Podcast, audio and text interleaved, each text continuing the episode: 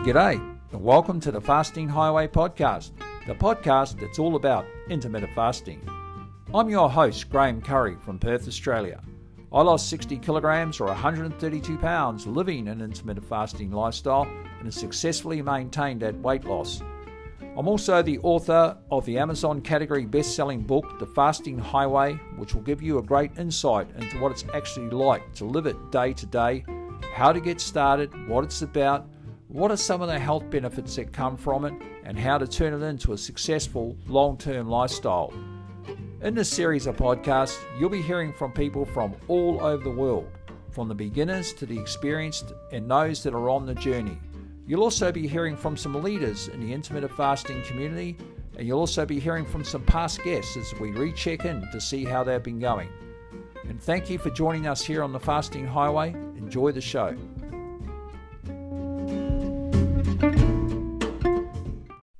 Hey everyone. Thanks to those that have been booking in with me for the private one on one coaching. It's been very uplifting and it's been so great to help so many people in such a short space of time.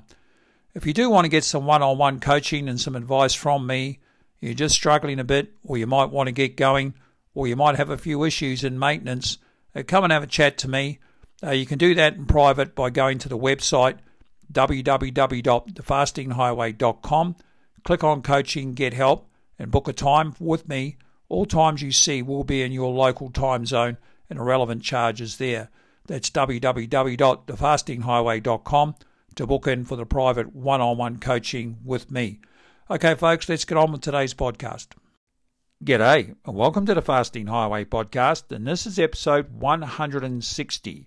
And just before I get started today, as usual, a big thank you to all those people out there that listen to the podcast in some 59 countries around the world. Really appreciate you tuning in each week, and the numbers of the podcast are going up and up. Uh, we're well through the million downloads now, so thank you so much. Also, today's joining the Fasting Highway Facebook community, the fast growing Facebook group revolving around intermittent fasting, uh, this podcast, and my book. Uh, please come and join us there if you want to get some information on how to get started on your own intermittent fasting journey.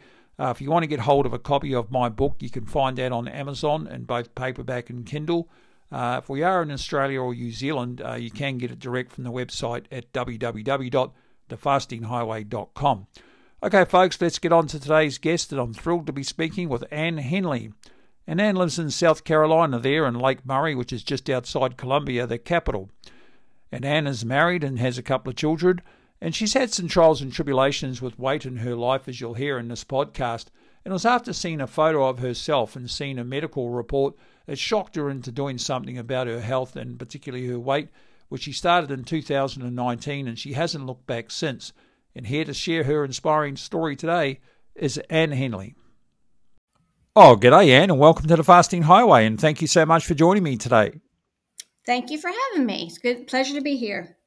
Oh, the pleasure's all mine, and uh, you're a very inspiring member of our Fasting Highway Facebook community. But for those around the world in some 59 countries listening to the podcast, if you wouldn't mind sharing some of your backstory and uh, your sort of trials and tribulations you've had with weight and health in your life, and what sort of led you to finding intermittent fasting? Okay, well, I live in South Carolina in Lake Murray, right outside the capital of Columbia, for starters. I have two grown children. I've been married for 30 years, and we just got a lab puppy over Thanksgiving weekend. So there's my backstory. I found out about it um, probably in April of 2019, I was very unhappy with myself, unhappy with my weight. I think I must have hit what I thought was an all time high, maybe. I don't know if it truly was, but it was the first time I've been on a scale in a while. And it was Easter weekend. My children were home, and I saw a picture of me that just was hideous. And I immediately came home and, and knew I needed to make a change. Yeah, so that picture sent you into a tailspin and and sort of what was it that you discovered about intermittent fasting and what was the pathway with that? How did you actually get to that point? Um, I started actually, and I really, I mean, I'm embarrassed to say this, but I actually went on the internet and I was just looking, not necessarily for a fast fix, but just something that I haven't done because I've always been active. I've always been a walker. I've always been a runner. I have a degree in health fitness from Springfield College in Massachusetts. So it's not like I don't know what to do. I think I was just looking for some sort of inspiration when I ran across Gin's website. Yeah, and what sort of appealed to you about intermittent fasting? What was it that struck you that you thought that you would try it? Um, I think what appealed to me was from my background in nutrition and my background in health fitness, it made sense. It didn't appear to be a gimmick. It appeared to be based on science. It appeared to be based on something that was more than a quick weight loss fix, more like a health fix, like a, a body fix. Yeah. Yeah, that's the thing. And you, you got to have sort of a catalyst to start. And that was the photo for you. And then when you made some sort of inquiries and you looked at Gin's website, and it was probably like me when I saw the photos of people and I started thinking there's got to be something in this. So I delved into it a bit more, looked into a bit of the science, and you know, there's sort of it's pretty compelling some of the evidence there, particularly when you see not just one or two testaments, but you start seeing thousands of them, and you think to yourself, well, there's got to be something in it, so why not give it a go? But when was it that you sort of discovered once you started doing it? The difference between the diets that you'd been on in the past and intermittent fasting, what was the differences? Um, I think the immediate difference was I started that Tuesday after Easter. And by that weekend, probably, I felt better physically, like not necessarily weight physically, but energy wise. I felt I felt lighter, but I knew that was water weight. Um, but mentally, I was clear. And I think because I jumped in like wholeheartedly on a 16 8 plan, and it was easy, it was so easy. Um, that's what just made me think I can do this. I, I mean, I read all about what what Gin had done. My book had finally come in from Amazon. Um, I did the delay, don't deny book, and it was quick read. It was an easy read. It just made sense. Yeah, it does make sense. So with that protocol of sixteen and eight, and so you obviously got the idea of the clean fast straight away. I take it from reading delay, don't deny. But with your eating window and your background there with health and fitness and nutrition and that sort of thing, were you eating all the things in or were you delaying anything? Um, no, I actually I was still eating what Gin said. Don't don't deny yourself. Don't don't cut anything out. Don't make any drastic changes. The only change that I made because she recommended was the coffee. And I I was never like a big flavored coffee, a lot of sugar. It was the cream. It was 2% milk and doesn't seem like a lot, but choking down black coffee for the first four days was probably the hardest thing. Yeah. I mean, it's a quiet taste, black coffee for sure. I mean, I'm pretty used to it now. But I've got to say that we don't have to drink black coffee if we don't like it. There's no requirement with intermittent fasting to drink coffee at all. I mean, if you are a coffee drinker and you can't stand it black, then just wait to your window and have it that way you like. And during your fasting yeah. period, just have alternatives such as water or plain sparkling water. But a lot of people sort of get into a tailspin about coffee and they think it's something that's, you know, you have to do with intermittent fasting, black coffee in particular. But I just wanted to clarify that you don't have to do that. And just on that point, too, about Gin's book about not denying anything. And we know that saying that bandied around in the community about you can eat whatever you want. But unfortunately for most of us, that's that doesn't ring true because it's simply eating whatever you want got me to 350 pounds. And I've had Gin on my podcast twice, and we busted down that myth. And even Gin had to delay certain types of food to get to her health goals and her journey. And she clarified that message about there's eating whatever you want, and then there's eating whatever you want. There's two different sort of angles there because sometimes you have to eat what you want to get to where you want to be with your health goals. Um, and that's the thing. But so you're going along. Let's just talk about how much weight do you think you had to lose when you first started, Anne? Um, I think I put, if I remember correctly, I think I put my goal at 50 pounds, which would have made me at 117. When I went back and started looking at my papers, to just check and prep for this, I I lost relatively fast. Um, within a month, I lost. Within one month, I had lost twenty four pounds. Far out, one month. Gee Yeah. whiz, that's like six pounds a week. That's incredible. Yeah. And so you obviously got a pretty shotgun start, if you like, and 24 pounds is, is fantastic. And so, did you have you reached your goal now? I have reached my goal. I reached my goal within six months. Yep. So you've been maintaining since then. And Mhm. so uh, let's for the folks out there, I mean, losing the weight is one thing, and getting the weight off and then keeping it off are two different entirely things, in my opinion. It's a different mindset maintenance because once you get the weight off, you then sort of think to yourself, well, how am I going to keep this weight off for the rest of my life? So you've got to have a bit of a plan. You've got to have a bit more flexibility around that. So has your protocol changed at all from when you were losing the weight to now that you're maintaining? Definitely. I, I think, and I was talking to my youngest child over Thanksgiving break about being complacent and and the mindset of it, and we were talking about the meaning of complacency, and I think that's what got me into the issue in the first place was because I had become so complacent, um, probably in my job and in my life, and I rationalized my food choices like, oh, I've already run my two miles today, and I walked three miles at lunch. So it doesn't matter if I have ice cream in addition to my lunch. So after I reached my goal, in order to keep myself from going backwards, I actually increased my hours or took the 18 hours as a minimum. Like in Gin's book, and I've, I think on some of the social sites, they talk about finding your sweet spot. And I think even you mentioned that. Um, and I had to find my sweet spot where where it was where I could maintain it and where I could keep it. And I think my sweet spot's probably 19 to 21 hours. Okay.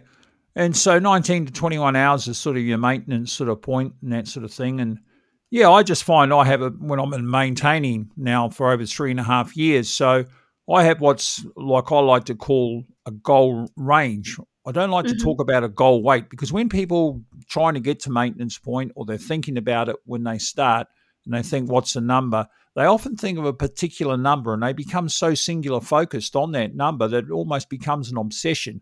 So what I say to people is, look, well, maybe think about a goal range, maybe four to six pounds, depending on how much weight you've got to lose and how big you are. I mean, I'm a big guy, so my range is four to six pounds, right?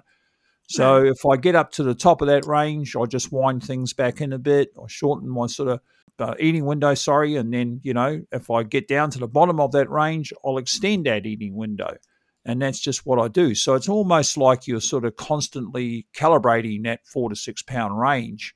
And so I like to call maintenance. I don't even like to call it maintenance. I call it vigilance without obsession. That's what I like to call it because I feel like you have to be vigilant without being obsessed. But yeah, flexibility is important to make it sustainable, isn't it?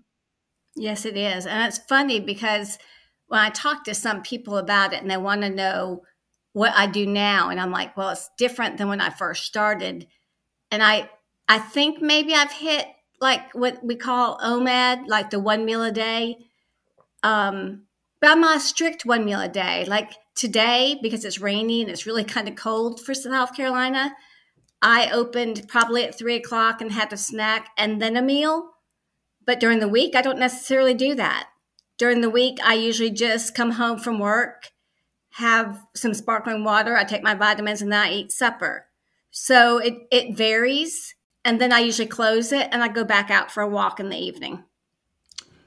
Okay. And so basically, your OMAD style during a week is more of a sort of a one plate of days sort of thing, rather than a restaurant style where you'd have like a, a starter, then a main, and maybe dessert. So you're more, you get home from work and then you'll just have that one sort of meal uh, as in one plate. Is that right? And then on the weekends, you might Yes, be more yeah. flexible with that.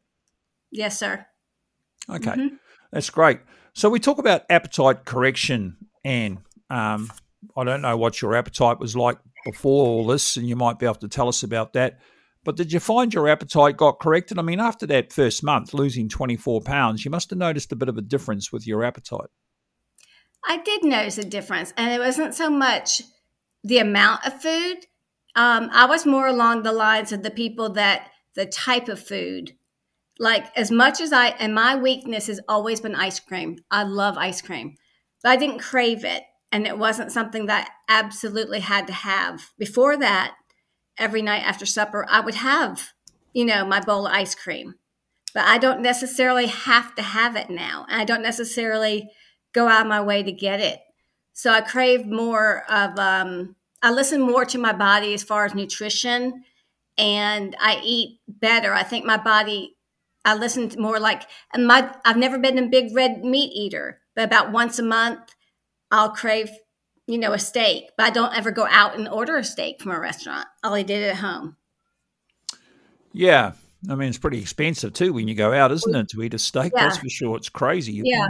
Here in Australia, we pay $45, $50 for a good steak now in, in just a pub. And you sort of think, wow, mm. you know, you can buy a pretty decent steak for that and cook it yourself. But, you know, it's nice to go out too, of course. But, yeah, so on the weekends, Nat, do you do anything differently to during the week? Um, it, it depends. Here in South Carolina, we do in the summer because it's warmer and we live on the lake. So we're out in the boat. I will will say, just like Gin said, the cocktails um, is a hard thing. You know, in the summer with the with the drinking and everything. And I found my very first summer very difficult. And we talk like you asked about were there any health issues? My first summer of 19, like July of 19, I followed the regimen so strictly and it was so hot that summer, I ended up accidentally dehydrating myself and ending up in the emergency room and receiving two bags of fluids. So, for anybody that was talking about listen to your body was i guess was what i learned from that and i took a week or two off um, and ate normal of what i could tolerate to get back on track so you really i mean it's it's different for every person but i think the cocktail thing if you ask about the one thing that I really have to be careful with, cocktails are it. Yeah. Yeah, I think that it's an important message about hydration. Uh, I want to make stress that make sure you have enough water in particular.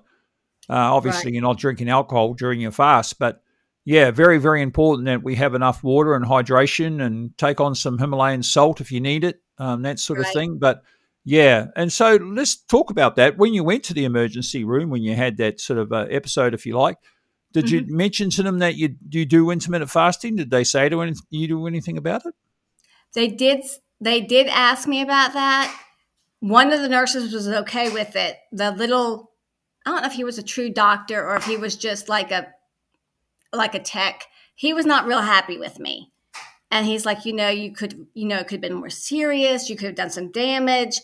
And I was like, I understand that. He's like, well, you should have eaten, you know, and it was kind of that battle of he knows better. And then he's like, well, you can't, you can't keep doing this. But then after he left, the nurse actually asked me the name of the book that I was using and more about the program. So, um, it was a, I mean, it was a double edged sword there. I guess it is, but you know, I think those sorts of things sometimes scare us as well. And did it sort of dent your confidence at all about fasting, or did you just know that you had enough water and that sort of thing on that day? At first, it scared me because I really going into the ER when I went in there that day with my husband. I didn't know I was dehydrated. I thought I had some sort of stomach bug because I was in so much pain. I'd never been dehydrated to the point to where I was like my stomach really, really hurt and I was doubled over. Um, and it took them a while to figure out that was dehydration because I kept telling them, I'm like, my stomach hurts. I wasn't sick. I was kind of nauseous, but I wasn't like sick, sick. But I knew there was something wrong. And um, yeah. we were there probably an hour before they offered me any fluids. But, and it took the second bag of fluid actually to feel better. Yeah, I'm glad you got through that. That's fantastic. But Let's talk about you, you mentioned there a, a, couple of struggles and that that sort of thing. I mean, obviously, intermittent fasting in the sense of it's easy in terms of you're fasting and you're feasting, so it's not hard to work out how it works in that those terms. But as we know, the mental aspect's very different in trying to implement a whole new way of how we eat, rewiring what we do, whole way we intake our food can sometimes be difficult. So, was there any struggles throughout this period? I mean, obviously, dropping that 24 pounds, you probably thought, wow, this is the greatest thing ever in the first month. But did you actually have any struggles through your whole journey up to now? Mentally, maybe I did because I didn't, I didn't, my husband just walked through, so I don't want to bash him, but I didn't have a whole lot of family support. Um, I think my daughter had just moved home from graduate school. My husband was here and they were not on board. They're still not on board. I still am the only one in this house that does it. So I think mentally, my struggle was trying to make sure that I could do it for myself, and because that's why I knew I was doing it for was for me. But I did it so that I my one meal would be in the evening because I think it's always been important that we eat together as a family. But their big thing was, did, would you eat today? Did you have enough to eat? Did you, you know? And it was like, I almost felt like sometimes I was being attacked because they didn't really understand what I was trying to do. Um, I would say that was probably the biggest struggle. Yeah, they just love you and they're trying to look after you and look out for you. And sometimes people's love can be misguided and that sort of thing. And I think we're all taught, you know, you've got to eat this many times a day. Breakfast is the most important time of the day. And everybody was brought up like that, you know, and then, well, most people were. And so I was. And, you know, you always thought, well, if you didn't eat breakfast, somehow you were going to faint when you went to work because you didn't eat breakfast. But, you know, typical example yesterday, I got up out of bed. And what, was, what I love about it, on the weekend, I can just get straight up, go outside and start working in the yard. We live on a horse acreage property here, so there's always stuff to do, you know. So my wife mm-hmm. and I, we got up yesterday. We did oh, probably six hours of gardening, fully fasted. Um, energy was great, felt good, you know. Didn't have to run in the house and stop for breakfast and get snacks. Just kept drinking water, made sure I was hydrated. It was quite a warm day, but I just find the energy you get from fasting is amazing and I think sometimes people think, you know, you've got to keep eating. And if they see you not eating and they get a bit worried about it, or they might think, you know, something's happening to you. But, you know, you look a picture of health to me. So they shouldn't be too worried about you. And, and I just think that love is there that they sometimes people just, you know, slightly get it wrong about, you know, we've got to do us for us. That's the, that's the bottom line. Right. And I agree with that. And that's why I had to learn. And like recently I said something to my husband. I, it's funny you said that because I said, oh, maybe it was after my daughter's wedding. And I said something about, well, you never said anything about how I looked in my dress or how well I've done maintaining for three years. And, I, and he said exactly that. You didn't do it for me, you did it for you. And I was like, I know, but it'd be nice just one time to hear you say, hey, you've done well, or I'm, I'm happy that you've done, or you're, I'm impressed that you lasted, or something, you know. Um, but since that time, I've had one or two people that I know here locally that have started it. And then I also have somebody who reached out that found me in one of the social places that said, I didn't realize you had been doing this. So it's kind of fun as you go along, and the longer you do it, finding out more and more people are doing it, whether they're friends or they're acquaintances. And it's fun because you're always still learning about it. I mean, it's just like nutrition, there's always something still to learn. Yeah, I want to talk about that for a sec. Um, the degree you, you did there in health and fitness at the university and all that sort of thing. So just tell us about that in the background. And when you were doing that, was there ever any mention, I guess there probably wasn't, about intermittent fasting? Um, I won't tell you what year I graduated, but it was quite a long time. I have a 26 year old, so we'll put that into perspective. And it was health, fitness, and it was nutrition in Springfield, Massachusetts. That college is known for basketball for the Naismith. So it was all centered around spirit, mind, and, and body, I think was what our logo was. And no, it's funny because we never, you didn't talk about intermittent fasting. I think it was more about just the opposite. It was all about um, making sure you eat so many different meals and making sure you carb load and making sure you eat enough protein and instead of the other way around. Um, and so no, so it wasn't anything about intermittent fasting back then. So if you were designing a course now for nutritionists and health experts and that sort of thing, like, you know, there's been a big gap since you did your own sort of degree there. Sort of, you know, apart from intermittent fasting, I mean, it seems to me, I've talked to a really good nutritionist on this podcast and, and Shana Hassan, and, and she went against the mainstream setup and said, Hey, you guys are teaching us all wrong. You're not teaching us the right things here to tell people, you know, all this stuff. And, you know, you talk about nutrition, and I was in a hospital, in a private hospital, right? And they brought around this tray of food. And I looked at it, and instantly I was able to add up the amount of sugar on that tray. There was mm. 30 teaspoons of sugar on that tray combined with the orange juice and the food and everything else that was on it. And I was thinking to myself, if they bring three of these around a day, they are giving people in in hospital 90 teaspoons of sugar a day. The World Health Organization recommends eight for men, six for women. So that's kind of crazy to me if our nutritionists in our hospitals are giving people food like that. And isn't that frustrating? It's very frustrating and it's funny because when I graduated from college in Massachusetts, I was I moved back down here to South Carolina and had a very hard time finding a job that paid in it like a living wage because the program in this state was not accredited yet. And this state of South Carolina is, I mean, I'm not bashing it, but it's never been high on the prevention. It's always been about let's treat you first. It's never been about let's prevent it first or let's teach you first how to do something. Let's teach you about nutrition. Let's teach you how to eat. Let's teach you how to grocery shop. Let's teach you how to fill your plate. Let's teach you how to hydrate. Let's teach you how to exercise. It was all about treating like the state of South Carolina and and the southeastern of, of the United States is notorious for diabetics. It's notorious for cardiac places. It's notorious for just different. It's notorious for obesity, and it's a shame in this day and age.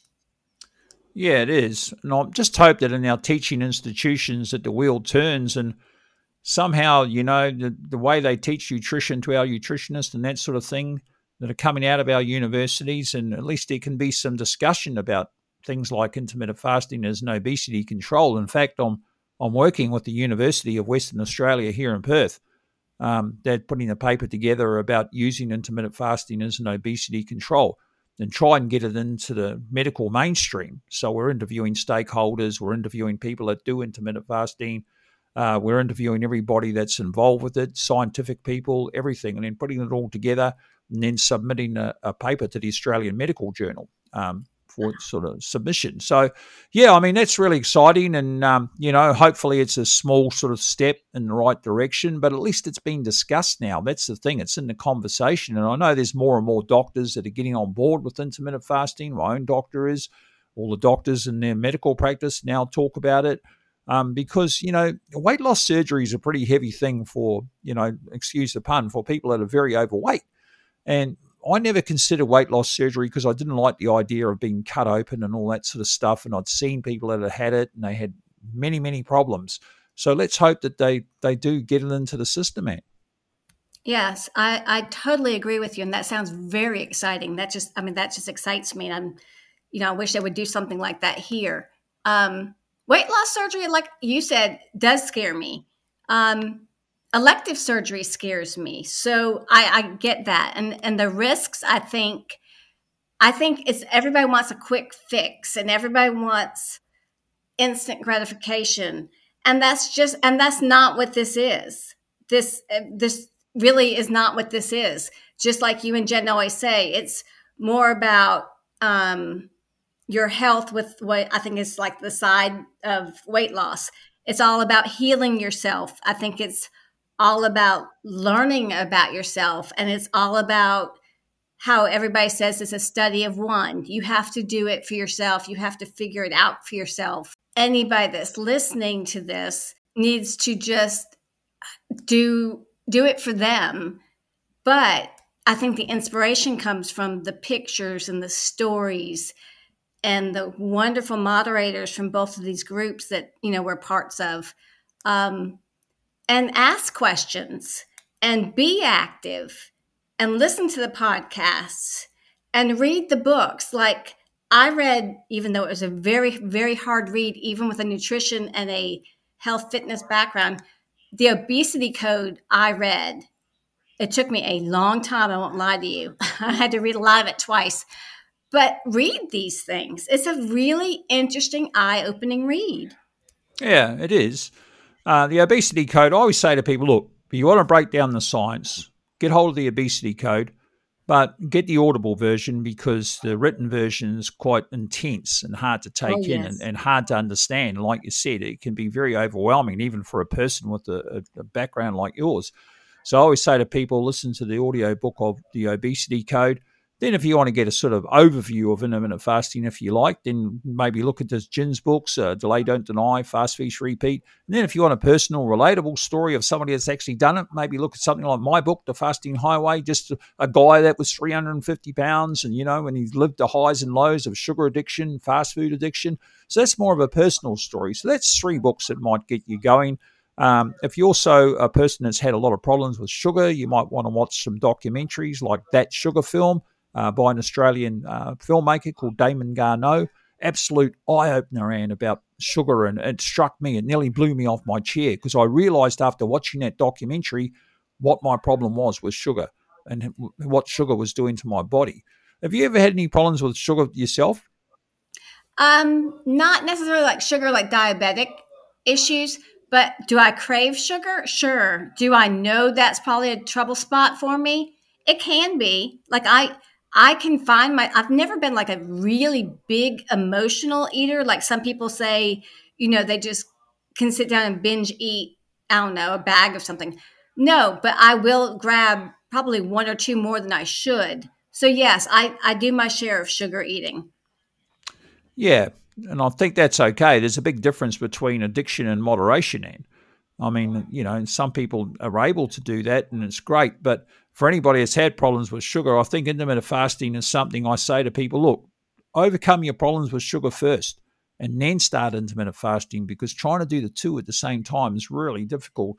But then also, I also wanted to talk to you about going on vacation. I mean, you're an experienced intermittent faster now. And a lot of people are out there are sitting there going, well, hey, what do I do when I go on the holidays? The holidays are coming up. I'm going to all these people's places. I'm going away on holiday. What am I going to do? Have you got any words of wisdom about that? You have to do your first one. Your first one's always scary. Like we are notorious for, even though we live in a warmer climate, we go to the beach every year for a week. Um, and that was the hardest part for me because I, like I said, the cocktails. But I sat in the sun all day, did my swimming, did everything, and I found that I tried my best to stick to my um, schedule. And at that point, I was still very strict into it. I was still at the 18, and you know, and I was just very, very strict with myself. Um, and my kids are like, "Mom, we're on vacation. You need to just let it go." But I came home and hadn't gained anything. I was just so excited. Um, when my kids are home now, I will say you want to talk about how hard it is, like not necessarily vacation, like, you know, you go away somewhere. Vacation when my kids come home for like Christmas or um, Thanksgiving or um, I don't know, spring break. I find I find that harder than I do to go away on vacation.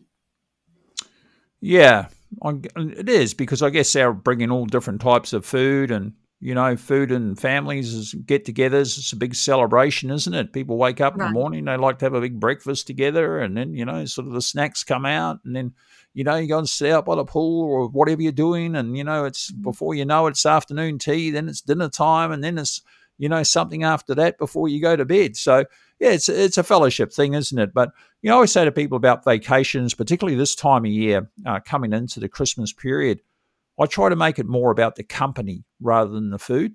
So my mm-hmm. focus is on the people that I'm going to be around. Like in your case, it'd be your family. In my case, it's my family, uh, my friends, uh, people that I'm going to see that I really look forward to that I only see once a year, maybe some of them. So, yeah, I think you've got to put the focus away from food because in previous years, when I was an obese guy, I only used to think about the food. I thought, what sort of food have we got? Open the fridge. What's my wife cooking? You know, what sort of desserts am I going to have? You know, how much beer have I got? You know, have I got enough crayfish and lobster and all that? And that's all I used to think about. But now it's more about, okay, well, it's really good. I'm going to catch up with that person. I'm going to talk to them about their life and what they've been doing and, you know, just distract myself from all that. But, you know, still enjoy myself and, you know, it's got to be flexible and life is to be lived. But you can still do it without being consumed by food all day. That is so true. And it's funny because you use the word distraction. And somebody asked me when I first started, um, when you got to the point to like 18 hours and you were starting to get hungry, but you weren't home yet, what did you do for a distraction? And I used to get up and go to um, the water cooler where it was really and just guzzle a glass of water to try and fill myself up, or I'd go walk around the office a couple times. Anything for a distraction, just so I wouldn't eat something or I wouldn't cave. So yeah, I think that's another point that you need to, that you brought up that's important is you've got to find a distraction for yourself, whether it be walking, whether it be reading, whether it be, I don't know, knitting, whether it be, you know, some sort of hobby. Like my new hobby is going to be walking my lab. So, I mean, you've got to find something for yourself. Yeah, you do. And I mean, let's face it, distractions are easy to find. I mean, you can phone a friend, you can go out, wash the car, walk the dog, weed the garden, mow the lawn. There's so many things you can do. I mean, obviously, some people live in climates and the weather is, you know, they're inbound in the house and that sort of thing. They can put on YouTube, they can look for some exercise, 10 minute videos, they can do that but you can still talk to people online. You know, you can have a look around the Facebook groups and the fasting groups to keep yourself motivated and that sort of thing during your fast. But yeah, I think distraction is important. And I think that's why the clean fast is so important, and because with the clean fast, we find that our fasting is a lot easier. And people at dirty fast, they actually really struggle sometimes because they think food's coming after they have some cream in their coffee or something like that. And then all of a sudden they get super, super hungry and they start clock watching, and before you know it, they're breaking their fast early every day because they can't get through it. So I'm really glad that you started off with that clean fast right from the go get. And, and did you get that? Did you get that from Gin's book, or did you? How did you get that? I did. I did. I got that from Jen. Um, and I do remember standing at the kitchen sink and my husband standing there next to me going, Is it really worth this? Because I mean, I've always been a coffee drinker. My mother was a big coffee drinker.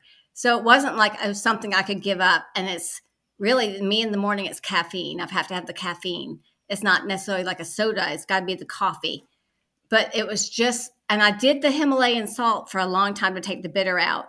But i will say for anybody listening um you know be careful with the salt because i found that um when i went and did my physical i think in the first year i'd never had a problem with blood pressure. And he asked me what change i had made. And i found that because I was doing it with all my coffee throughout the day, putting salt in it, it actually threw my blood pressure up.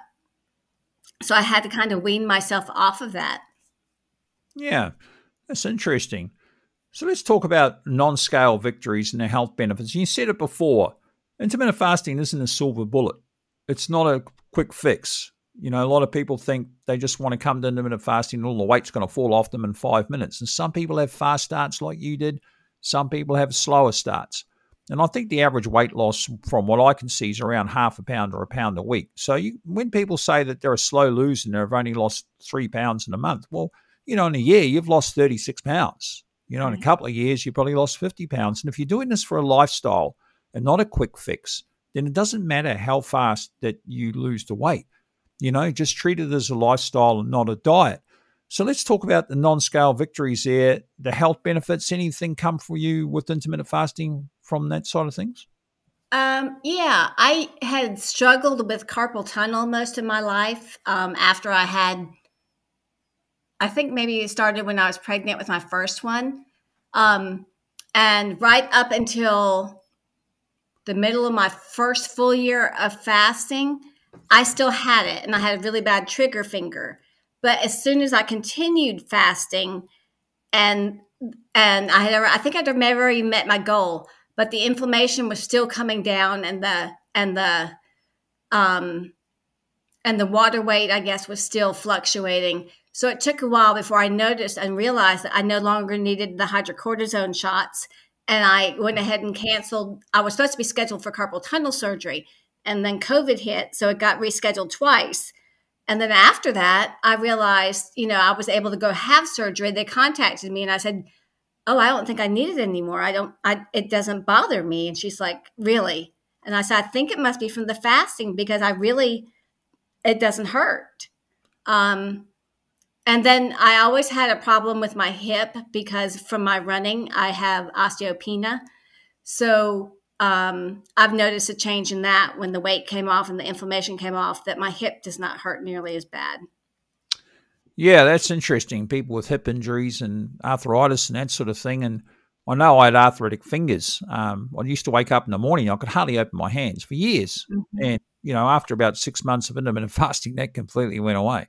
Mm-hmm. And it was crazy. And then, you know, all these things happen, these crazy things happen. Like, you know, my vision started getting better um, which I found the most amazing thing. My psoriasis fell off my body, just completely went after six months. I was told I'd never get rid of it.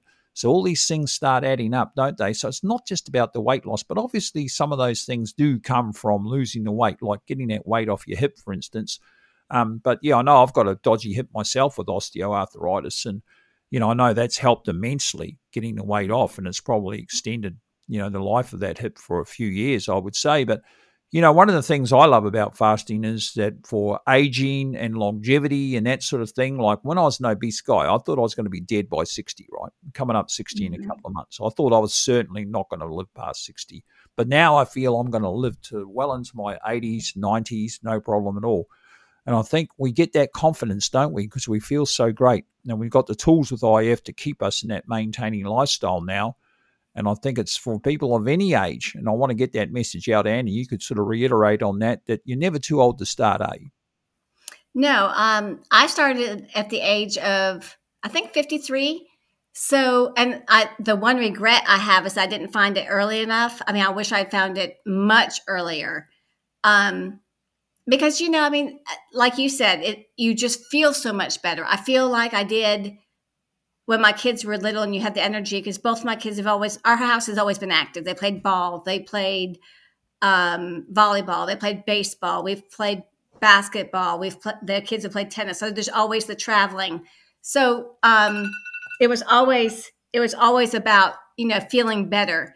And i started at 53 and i'm now 56 soon to be 57 and you talk about you know like you thought you were going to be dead I lost my mother to pancreatic cancer, and I think she was 67, if I remember correctly. She might have been 68.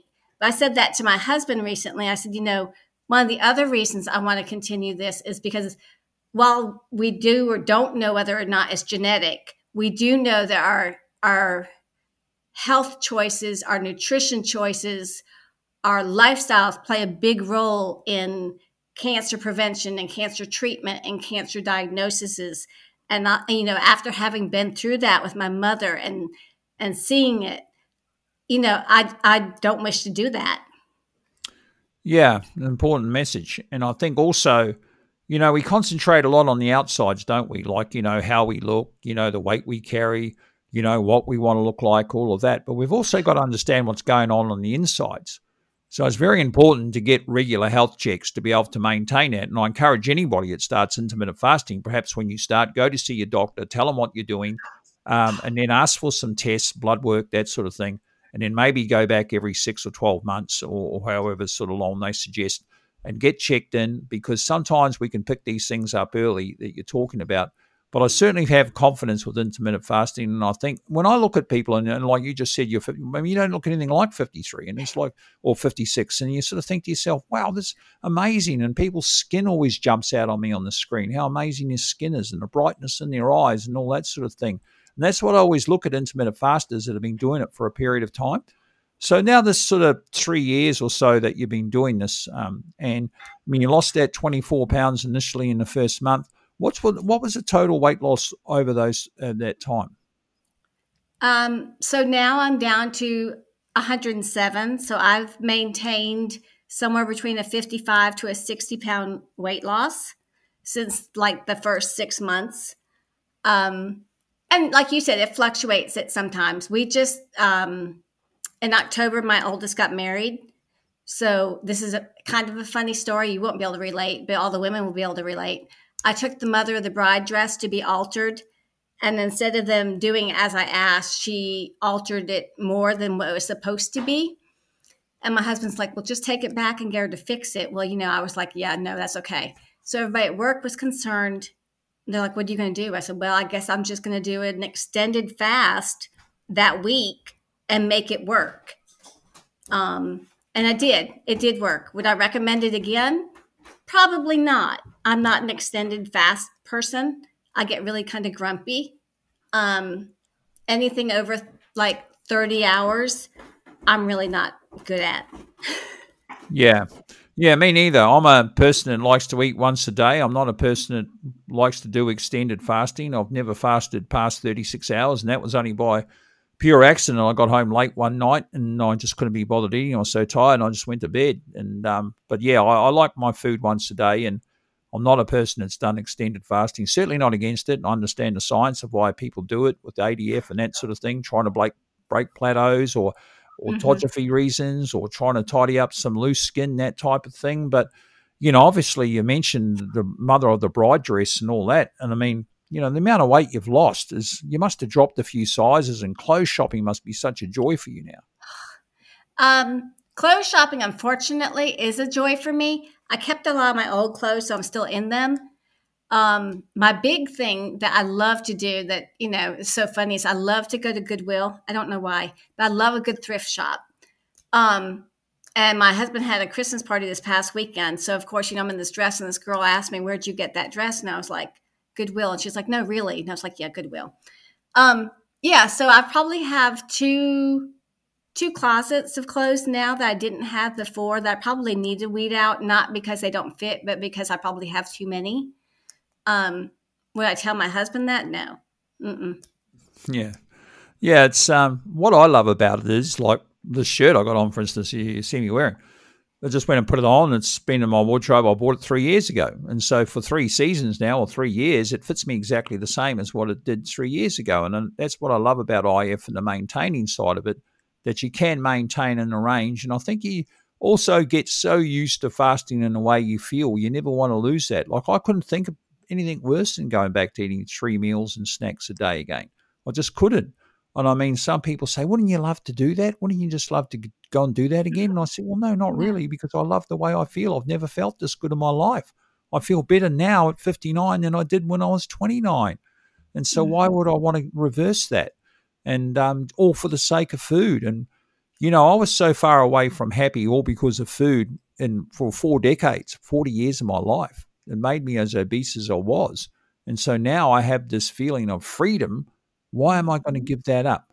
I mean, that's what I say to people. Like when you're getting to the point of losing the weight and then you realize that you've got to maintain it, then you have to get into the mindset of, I need this to be flexible. I need it to be sustainable mm-hmm.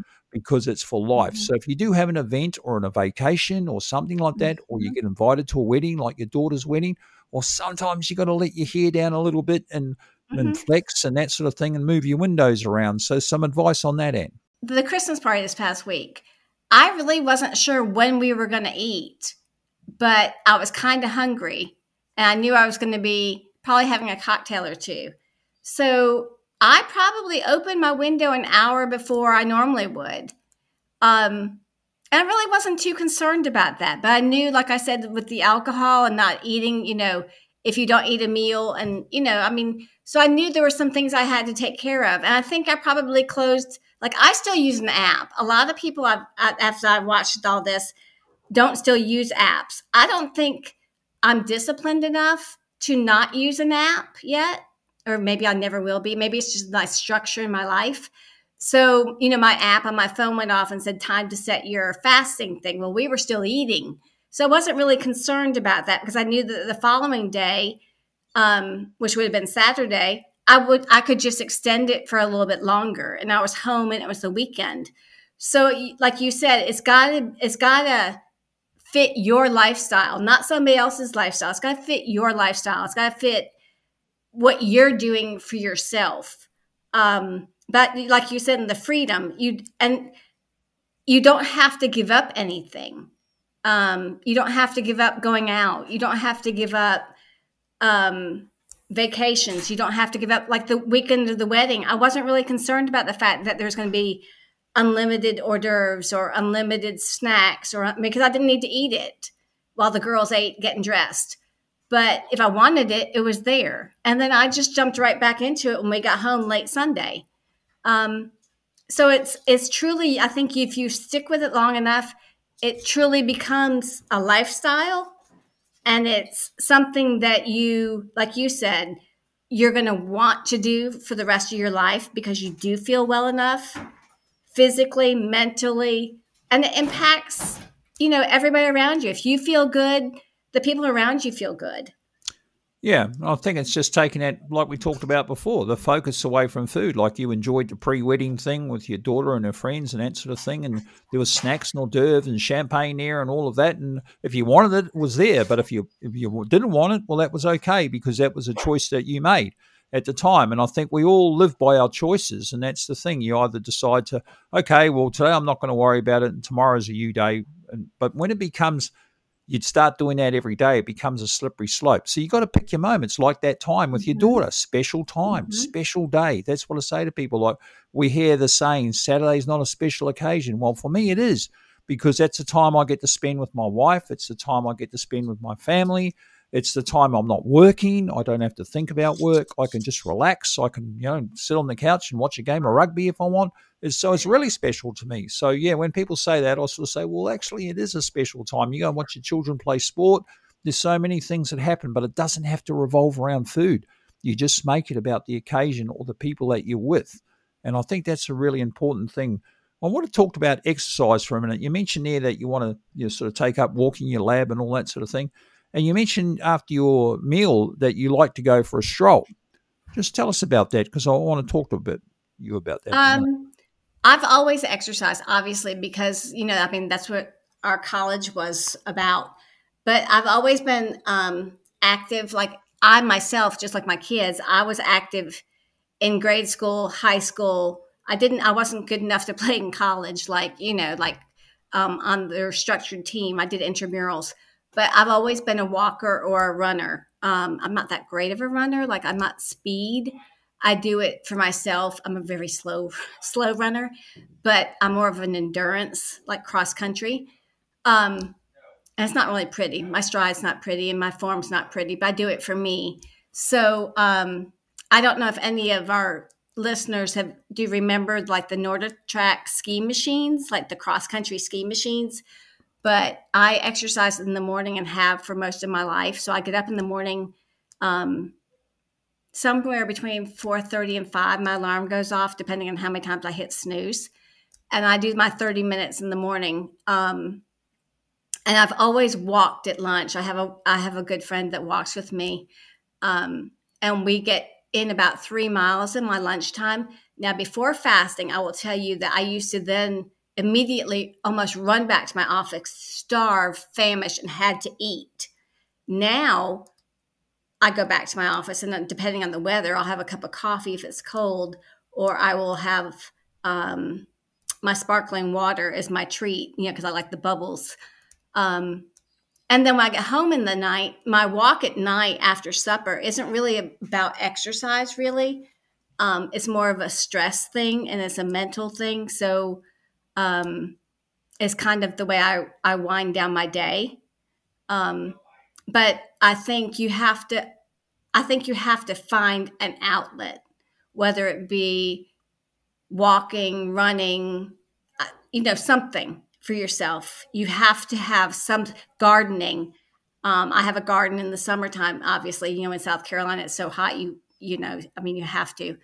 Um, but you have to find something for that kind of activity. I think it's very important that you stay active. Yeah, keep the wheels moving, as they say. But I also think, you know, it's interesting the Italians, they call it promenading. When they have their evening meal in the summer, you'll see them promenading, walking. They're just strolling, just slow stroll. You know, and as we know, there's quite a bit of evidence that you can keep your insulin quite low after eating a meal by just simply going out for a 10 minute stroll.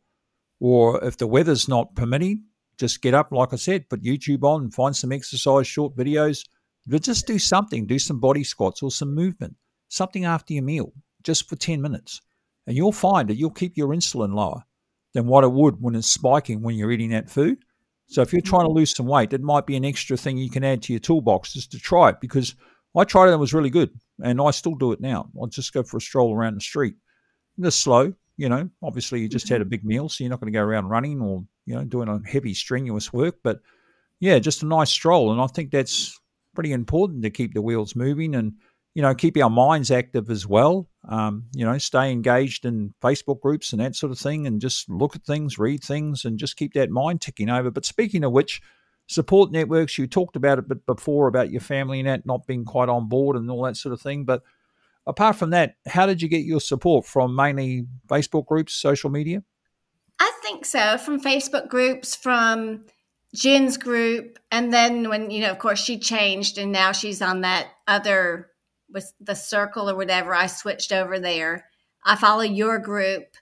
I follow the group um, delay whatever for the older people because I found like I couldn't. I couldn't re- really relate to the younger crowd. I don't, I mean, I don't consider myself old, but I couldn't, I don't know. So I kind of stuck with the ones I think it was 55 or older. Um, so yeah, I, and then I could just continue to read things that I could find articles on it. And um, my motivation, like I think when everybody says you have to find your why or you have to find your motivation, this might sound kind of vain, but the screensaver, maybe it's not the screensaver, but it's the wallpaper on my phone is the picture that started it all. You know, some people put those photos on their fridge, don't they? You go to people's houses and you always see the, the chubby photos of themselves on their fridge. So they're thinking it's going to stop them open the fridge door. Well, I, I tried that and I'm here to tell you it doesn't work because you still open the fridge door and often you have the wrong food in there. So, yeah, I mean, it's a good idea. But I love that one about looking at the phone every time you look at it, yeah. you remind yourself. And I do that too. Like once a week, I reflect. Like on a Sunday, I reflect. I reflect about my journey. How was the past week? Where have I come from? And I'll flick through a couple of photos like that. That's why I love the face to face Friday Fred because you're mm-hmm. able to, to keep that interaction and you see all these people that have transformed, and then other people see that and it spurs them on to do it. I mean, you know, over the last two years, I've received hundreds of messages from people all around the world that have read my book. You know, thousands of copies sold on Amazon and that sort of thing, and, and just every corner of the globe. And I never thought that would happen, but it did. And you just think to yourself, what sort of reach it has when you start talking about it and you start sharing your story, and people see pictures of you and they get motivated and listen to your podcast and all that sort of thing. I had a um, a woman in Norway contact me, and she said that they were having a coffee club meeting in Norway, and they were having a, a book club uh, talk about my book. And would I join in on a Zoom conversation in Norway? And I was like, wow, okay, well, let's, you know, it's kind of a crazy sort of thought, but let's do it. So I did it. And um, I just thought to myself afterwards, wow, I just talked to some people in Norway about my book and intermittent fasting. And this, you get to know the reach, you know what I mean? So, and when we're in these Facebook groups, we're talking to people from all over the world, different cultures, different backgrounds with food, different ways we consume food. People in America consume food very differently to people in the, in some other countries. Australia and America are fairly similar, and, and Australia is catching up. Don't worry about that. Our obesity rates are really climbing. So yeah, that's that's the thing we're trying to battle here. But and we're just about out of time now. But if you wouldn't mind, before we go, just give us some thoughts about if you're sitting in a cafe with some friends there in South Carolina, and a big hello to Gin there in South Carolina. She's just down the road yes. in Myrtle I Beach. I met her this summer. I got to meet her this summer. Wow, exciting! Um, but if you wouldn't mind just sharing some uh, thoughts about how to get started with IF, what sort of words of wisdom would you give someone? I would say read read, delay, don't deny first. I'm probably one of the few people that would say that. But I think because it's simple and it's an easy read and any and, she, and it's written so that anybody can get it. Um, and I would say take it slow and and have fun with it. I think I think that was the most important part was have fun with it. Don't make it so difficult that you're going to want to quit have fun with it, be forgiving to yourself, um, and find a support system. I think that's very important. Fantastic advice. Well, Anne, I can't tell you what a pleasure it's been to have you here on the Fasting Highway today. You're an absolute joy, and thank you for all the fabulous input you give to the group. Uh, it's much appreciated. And my warmest regards to everybody there and in South Carolina. But, Anne, thank you for joining us here today. Thank you, sir, and I hope to speak to you again soon. Okay, take care. Bye. All right, bye bye.